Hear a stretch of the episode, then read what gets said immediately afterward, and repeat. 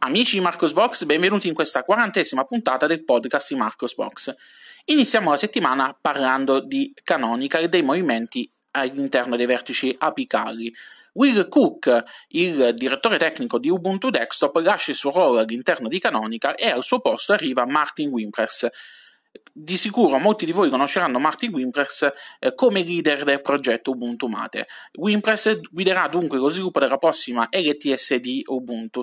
Di sicuro eh, sarà capace di questo ruolo perché ha dato dimostrazione di eh, saper coinvolgere i programmatori eh, all'interno del progetto di Ubuntu Mate. Quindi eh, in bocca al lupo a Martin Wimpress per il suo nuovo incarico e speriamo che vada tutto bene, quindi eh, la prossima LTS eh, sia la migliore LTS di sempre. Passiamo adesso a Mangiaro. Mangiaro vuole il vostro aiuto.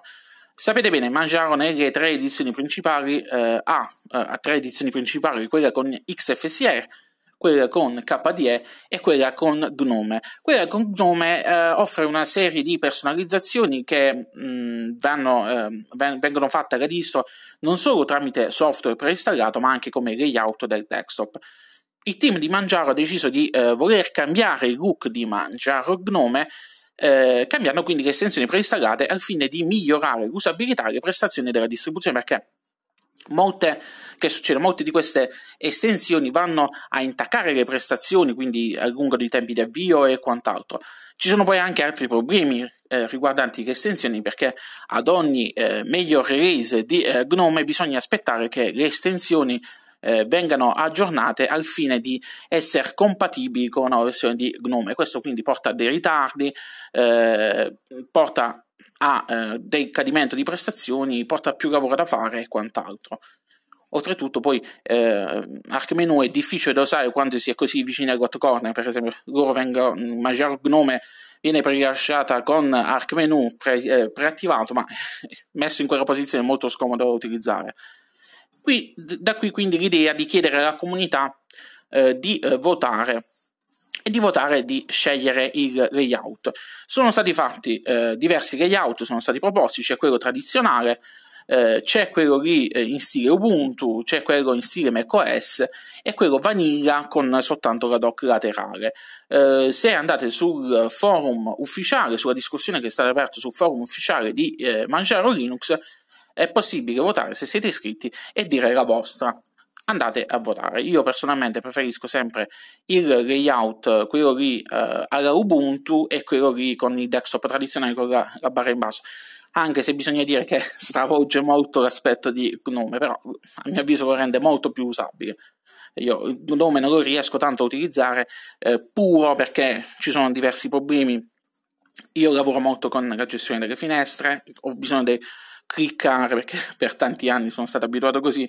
Ho bisogno degli indicatori eh, che su Gnome di default sono stati rimossi e altre cosine qua e là. Quindi ecco perché anche io eh, quando installo una distribuzione con Gnome vado a personalizzare pesantemente con le estensioni e anche per questo motivo ho apprezzato molto la scelta di uh, Canonical eh, di eh, rendere la Ubuntu basata su Gnome più usabile con una serie di estensioni come per esempio l'estensione che ripristina gli indicatori, che per me è fondamentale. Comunque, andiamo avanti. Cambiamo distro, passiamo a Deepin Linux. La scorsa eh, settimana era stata mostrata una video anteprima del nuovo launcher che vedremo su Deepin 20. Questa settimana è stata mostrata una video anteprima della taskbar di Deepin 20. Quindi andatevela a vedere, eh, fatemi sapere eh, che cosa ne pensate di questo, di questo nuovo layout. Cambiamo distribuzione ancora una volta e passiamo a Fedora. Questa settimana c'è stato il rilascio della versione stabile di Fedora 31. La, cosa, la novità principale di questa nuova eh, release è ovviamente l'arrivo di eh, Gnome 3.34 come desktop environment predefinito di Fedora che eh, sapete bene porta una serie di benefici per quanto riguarda i miglioramenti delle prestazioni eh, e dell'usabilità generale della distribuzione perché eh, oltre alle prestazioni migliorate abbiamo anche eh, meno lag, abbiamo delle animazioni più fluide, abbiamo delle nuove icone, abbiamo tante, tante cose eh, carine eh, che, che, appunto migliorano l'aspetto e migliorano le prestazioni di Gnome. Eh, oltre alle consuete edizioni Workstation, Server e Core OS, eh, Fedora 31 viene rilasciata anche nella edizione IoT.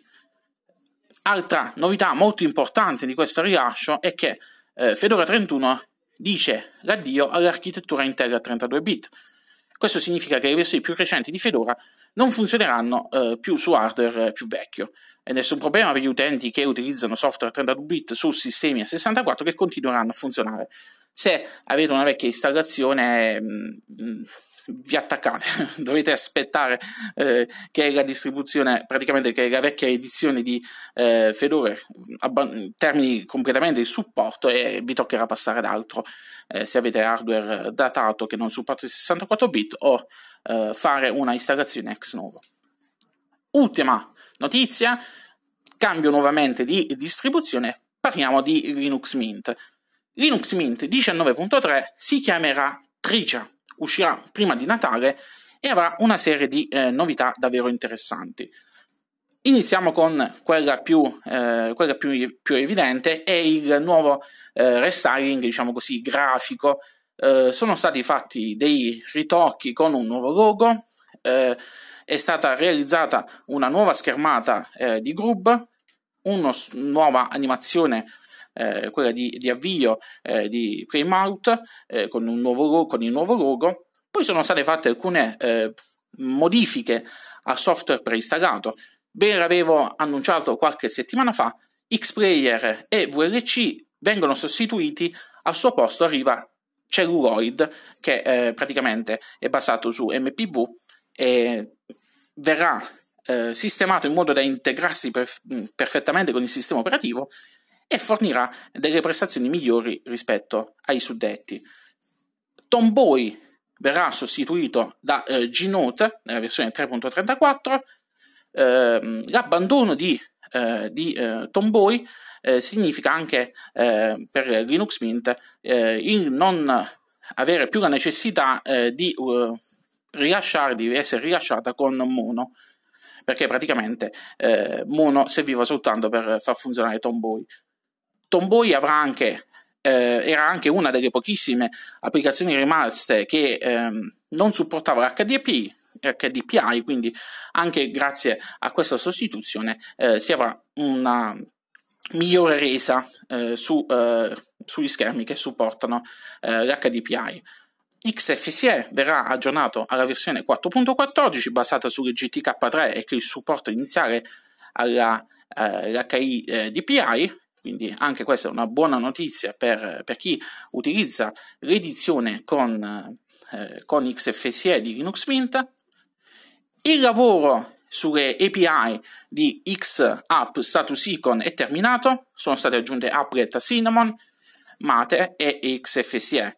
Eh, Lib App Indicator è stato patchato, avremo quindi icone nitide su tutti gli ambienti, su Linux Mint 19.3, compatibilità HIDPI e con supporto per icone simboliche e senza problemi di rendering.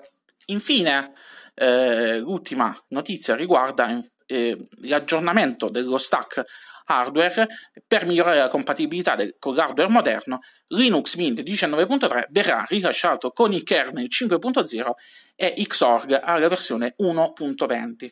Bene, con questa notizia chiudiamo questa puntata del podcast. Uh, vi ricordo a tutti che il podcast è possibile ascoltarlo su Amazon, Spotify, uh, TuneIn, uh, su Alexa.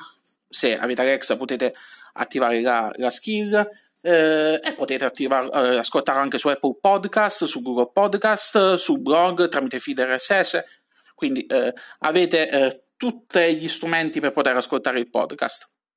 Infine, vi chiedo la cortesia se avete eh, un account su eh, Amazon Alexa e installate la skill Alexa non partire, eh, di eh, recensire la, la, skill e mettere un commento positivo che mm, fa piacere e aiuta anche ad ottenere un po' di maggiore visibilità. Bene, lunga vita e prosperità a tutti quanti. Ci ascoltiamo la prossima settimana con la prossima puntata del podcast di Marcos Box. Ciao ciao!